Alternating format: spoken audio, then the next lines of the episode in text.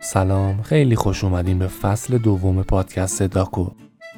من آرمان هستم و تو این فصل تصمیم دارم کتاب مغازه خودکشی اثر ژان تولی با ترجمه احسان کرمویسی رو براتون روایت کنم. قبل از شروع اپیزودا تو این اپیزود یه مختصر توضیح در مورد کتاب میدم و از اپیزود بعدی کتاب رو شروع می‌کنیم.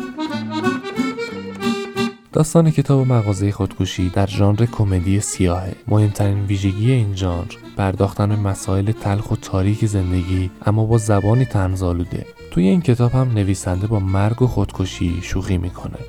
در بیشتر بخشای این کتاب مرگ و خودکشی اتفاق میافته ولی دیدگاهی که به اونا وجود داره سرشار از تنز و شوخیه. زمان و مکان این کتاب نامشخصه. فقط میشه گفت موقعیه که انسان بسیاری از منابع طبیعی رو نابود کردن.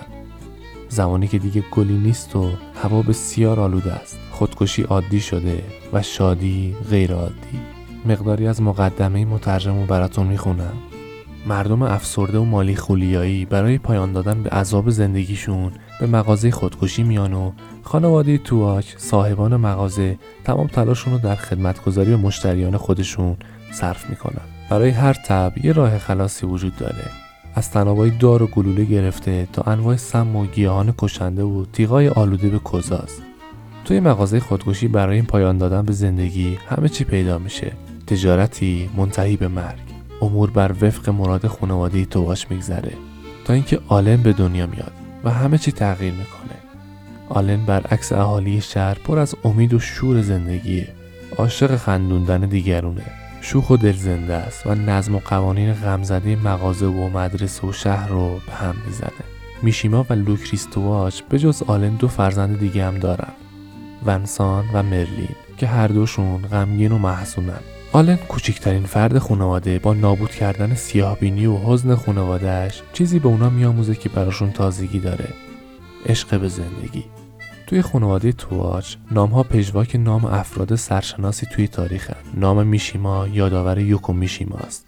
نویسنده و شاعر سرشناس ژاپنی که سه بار نامزد جایزه نوبل ادبیات شده بود. اون توی سال 1970 به روش سنتی هاراکیری خودشو کشت. نام ونسان پژواک نام ونگوکه.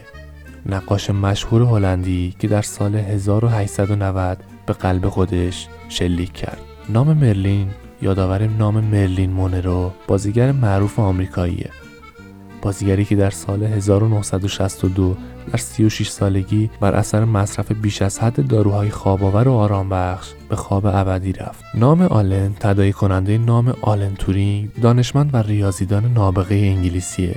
تورینگ در اواخر عمر به دلایلی افسرده شد. در هفتم ژوئن 1954 برای آخرین بار به اتاق خوابش رفت. صبح روز بعد خدمتکارش جسد بیجون اونو توی تخت خوابش پیدا کرد. کنار تخت سیبی گاز زده افتاده بود. آزمایش های سم‌شناسی نشون می‌داد که سیب به سیانور آغشته شده بود. پس شد میشیما و لوکریس تواچ یه مغازه دارن که توش ابزارا و سمای مختلف و برای افرادی که می‌خوان خودشون رو بکشن میفروشن. اونا دو تا بچه دارن به اسم ونسان و ملین که هر دوتاشون افسرده و ناراحتن. همه چی داره خوب پیش میره تا اینکه عالم به دنیا میاد و همه چی عوض میشه.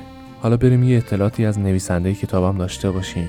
ژان تولی نویسنده، طراح و کارگردان فرانسوی در 1953 در سنلو یکی از شهرستانه کوچیک مانش به دنیا اومد. او این کتابو که معروف ترین اثر اونه در سال 2007 منتشر کرد که تا کنون به بیش از 20 زبان دنیا ترجمه شده. ممنون که با من بودین. اگه پادکست داکو رو دوست داشتین ما رو به دوستان اهل پادکست و البته کتاب پیشنهاد کنید. آدرس توییتر و کانال تلگرام رو می‌ذارم حتما جوین بدین. توی کانال پستهایی در مورد کتاب، بریده های کتاب و چیزهای دیگه می‌ذارم. امیدوارم که دوست داشته باشین. تا اپیزود اول کتاب مغازه خودکشی خدا نگهدار.